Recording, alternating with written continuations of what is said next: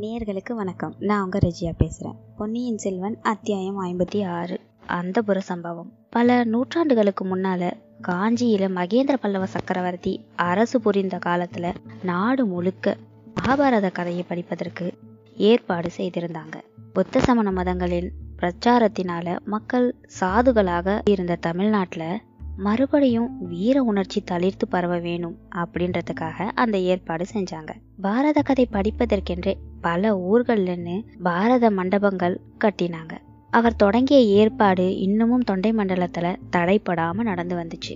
இரவில மக்கள் மண்டபங்களிலோ திறந்த வெளியிலோ கூடி பாரத கதை கேட்டாங்க. பாரத பெருங்கதையையும் பாரதத்திலுள்ள கிளை கதைகளையும் பாட்டிலும் பண்ணிலும் வசனத்திலும் அமைத்து வீராவேசத்துடன் சொல்லக்கூடிய பாடினிகள் பலர் தோன்றினாங்க. அர்ஜுனன் தீர்த்த யாத்திரை சென்றிருந்தப்போ மணிப்புரியை அடுத்த வனத்தில் மணிப்புரி ராஜகுமாரியான சித்ராங்கியை கண்டான். இரண்டு பேரும் காதல் கொண்டார்கள். சித்ராங்கிக்கு அரவான் அப்படின்னு அருமை புதல்வன் பிறந்தான். மலைநாட்டு கோமகளுக்கு அர்ஜுனனால் பிறந்த மகன் ஆதலால் அரவான் மகாவீரனாயிருந்தான். பாரத யுத்தம் நடக்க போகுது அப்படின்னு தெரிஞ்ச பாண்டவர் படையில் சேர வந்து சேர்ந்தான். போர் தொடங்குறதுக்கு முன்னால சகல லட்சணங்களும் பொருந்திய மகாவீரரான இளைஞன் ஒருத்தனை களபலி கொடுக்க வேணும் அப்படின்னு பேச்சு வந்தப்போ இதோ நான் இருக்கிறேனே என்ன களபலியா கொடுங்க அப்படின்னு அரவான் முன் வந்தான். அவனை காட்டிலும் சிறந்த வீரன் யாருமே பாண்டவர் பக்கத்துல இல்லாததுனால தானாக முன் வந்த அரவானையே பலி கொடுக்க வேண்டியதா இருந்துச்சு. தன்னுடைய கட்சியில வெற்றிக்காக தன் உயிரை தியாகம் செய்த வீர அரவானின் கதை தமிழ் மக்களின் உள்ளத்தை கொள்ளை கொண்டது. திரௌபதி அம்மனுக்கு கோயில் கட்டிய இடங்களிலெல்லாம் பக்கத்தில் அரவானுக்கும் கோயில் கட்டி திருவிழா நடத்தினாங்க. மாமல்லபுரத்து ஐந்து ரதங்களின் அருகில் அன்னைக்கு இரவு அரவான் கதை முடிவடைந்து விட்டதாக தோணுச்சு. மூன்று உலகமும் உடைய சுந்தர சோழ சக்கரவர்த்தி வாழ்க கோப்பெருங்கேசரி ஆதித்த கரிகாலர் வாழ்க அப்படின்னு பல குரல்கள்ல எழுந்த கோஷங்கள் காற்றில மிதந்து வந்துச்சு. கதை கேட்டு கொண்டிருந்தவங்க எழுந்து கலைய தொடங்கினாங்க. கதை முடிஞ்சிடுச்சு. மலையமான் இன்னும் கொஞ்ச நேரத்துல திரும்பி வந்துருவாரு அப்படின்னு சொன்னான் கரிகாலன். ம் அரவான் கதை முடிந்தது. ஆனால் தாங்கள் சொல்லி வந்த கதை இன்னும் முடியவில்லையே என்றான் பார்த்திபன். இந்த வயதுல மலையமானின் மனோதிரத்தை பார். இன்னமும் நடுநீசி வரைக்கும் கண் விழித்து கதை கேட்க போயிருக்கிறார் பாத்தியா? என்றான் கரிகாலன். தொண்டை கிளமாகிற வரையில உயிரோடு இருக்கிறது என்ன? அவ்வளவு அதிசயமான காரியமா? ஊர்ல எத்தனையோ கிழவர்கள் இருக்கிறாங்களே இரவில் தூக்கம் வராம கதை கேட்க போறாங்க.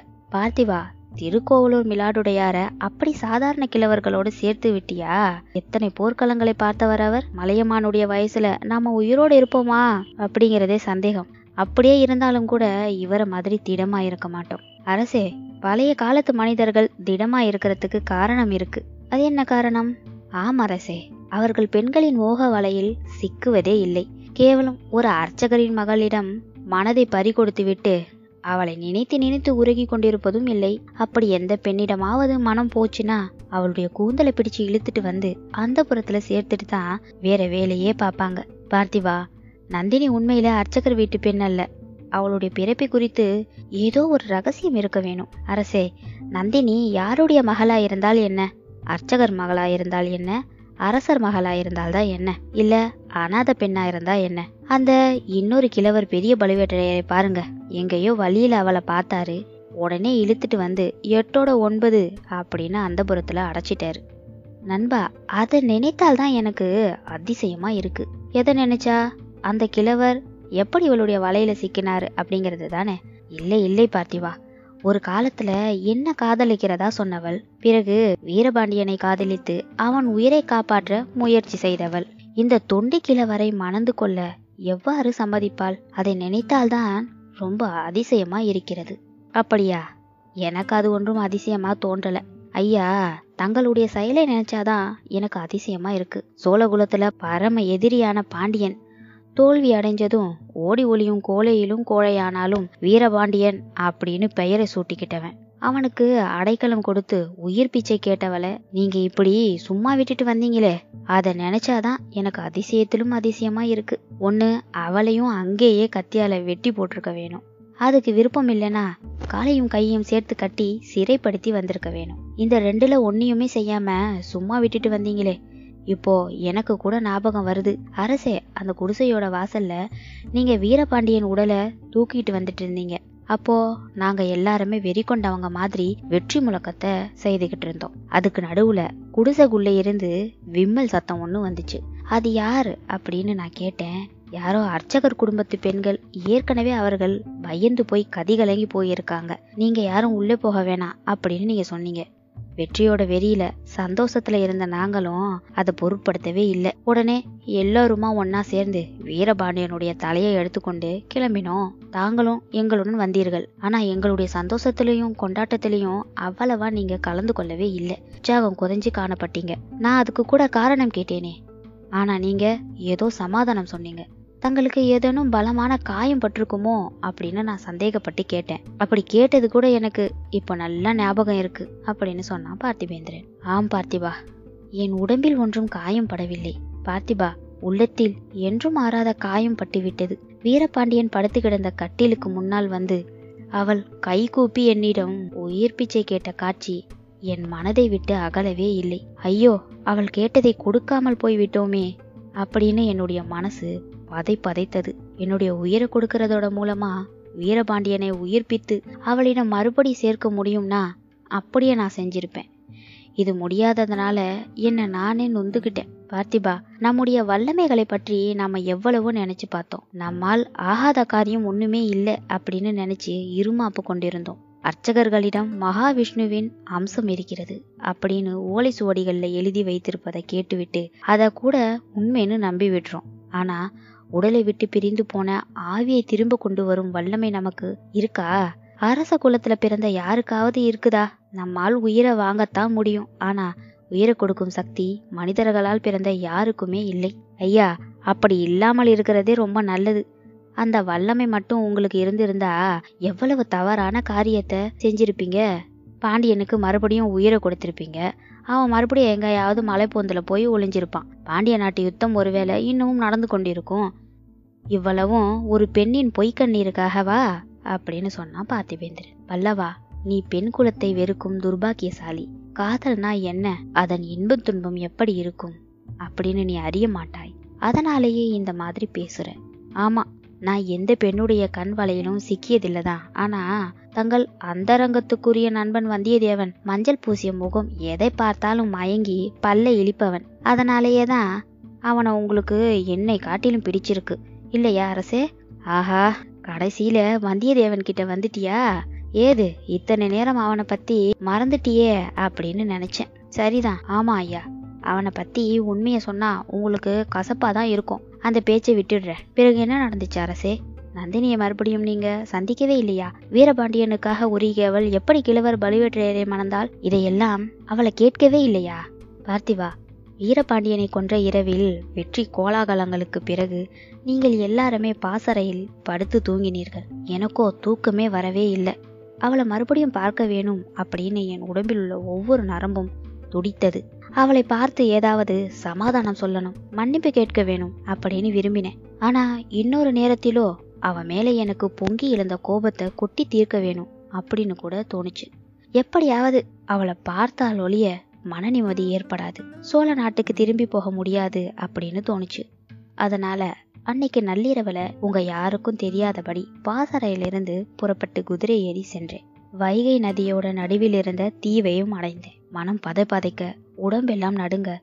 கால்கள் தள்ளாட குதிரையிலிருந்து இறங்கி மெல்ல மெல்ல நடந்து பெருமாள் கோயிலுக்கு அருகில் சென்றேன். அங்கே இருந்த குடிசைகள் எல்லாம் எரிந்து சாம்பலாகி கிடப்பதை பார்த்தேன். ஒரு வயோதிகரும் வயோதிக ஸ்திரீயும் எரிந்த குடிசைக்கு பக்கத்தில் உட்கார்ந்து புலம்பிக் கொண்டிருந்தார்கள். இன்னமும் கொஞ்சம் நெருங்கி சென்று பார்த்தால் அவர்கள்தான் முன்னொரு தடவை நந்தினியை பழையாறை அரண்மனை தோட்டத்துக்கு அழைத்து வந்தவர்கள் அப்படின்னு தெரிஞ்சது. அவங்க என்ன பார்த்ததுமே அவங்களுடைய துக்கமும் பீதியும் பன்மடங்கு அதிகமாயிடுச்சு. முதல்ல அவங்களால எதுவுமே பேச முடியல. கொஞ்சம் கொஞ்சமா அவங்கள தைரியப்படுத்தி விசாரிச்சேன். ஆற்றுக்கும் அக்கறையில இருந்த கிராமத்தில் அவர்களுடைய மூத்த குமாரி இருந்தாலாம் அவளுக்கு பிரசவ காலம் அப்படின்னு தெரிஞ்சு அவளை பார்த்து வர போயிருந்தாங்களாம். நந்தினி அவர்களுடன் வர மறுத்து விட்டாளாம். மனம் போனபடி நடந்து பழக்கமுள்ள அந்த பிடிவாதக்கார பெண்ணை ஒன்றும் செய்ய முடியாமல் அவர்கள் மட்டும் போய்விட்டு திரும்பி வந்து பார்த்தார்களாம்.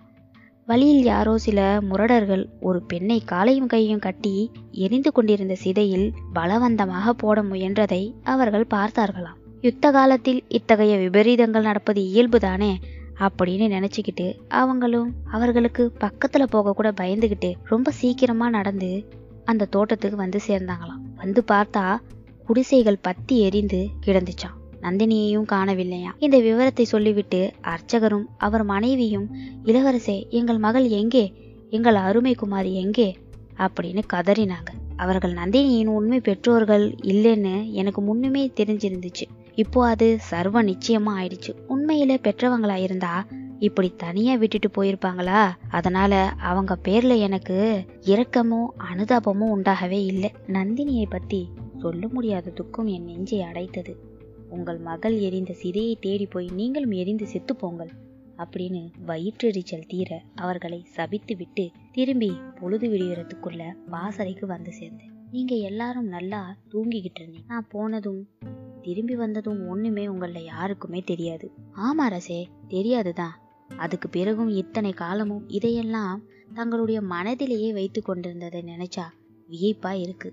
சிநேக தர்மத்துக்கு இவ்வளவு மாறாகவா நீங்க நடந்து கொள்வீர்கள்? இதை நான் கனவிலும் எண்ணவில்லை. தங்களுடைய நிலையில நான் இருந்திருந்தா உங்ககிட்ட சொல்லாம இருந்திருக்கவே மாட்டேன் அப்படின்னு சொன்னா பார்த்திபா. ஆனால் நீ என்னுடைய நிலையில் இல்லையே பார்த்திபா.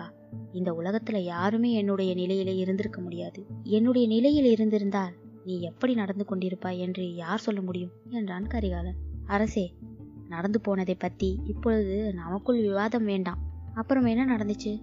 நந்தினிய பிறகு எப்போது பார்த்தீங்க? பழுவூர் இளையராணி ஆன பிறகா?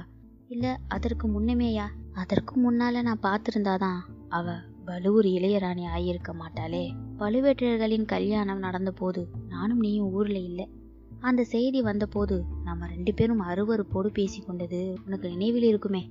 அதுக்கும் சில நாளைக்கு பிறகு எனக்கு யுவராஜா பட்டாபிஷேகம் நடந்துச்சு. அடுத்த பட்டம் யாருக்கு அப்படிங்கிறத பத்தி சந்தேகம் எதுவுமே இருக்கக்கூடாது அப்படின்னு தான் என் தந்தையும் பாட்டியும் மற்ற பெரியோர்களும் சேர்ந்து அந்த ஏற்பாடு செஞ்சாங்க. மதுராந்தகனுக்கு யாராவது துர்போதனை செய்து தூக்கம் போட்டு விட போகிறார்கள் அப்படின்னு அவங்களுக்கு பயம் இருந்துச்சோ என்னமோ. இளவரசு பட்டம் கட்டியதோட பரகேசரி பட்டம் அளிச்சு என் பெயராலேயே கல்வெட்டு சாசனம் ஏற்படுத்தும் உரிமையையும் அளித்தார்கள். இனி இந்த சோழ சாம்ராஜ்யத்தை ஆளும் பொறுப்பு முழுதும் உனக்கே அப்படின்னு என் அருமை தந்தை மனதார வாயார கூறினார். அதை நாட்டார் நகரத்தார் அமைச்சர்கள் தளபதிகள் எல்லாருமே ஒப்புக்கொண்டு ஜெயகோஷம் செஞ்சாங்க.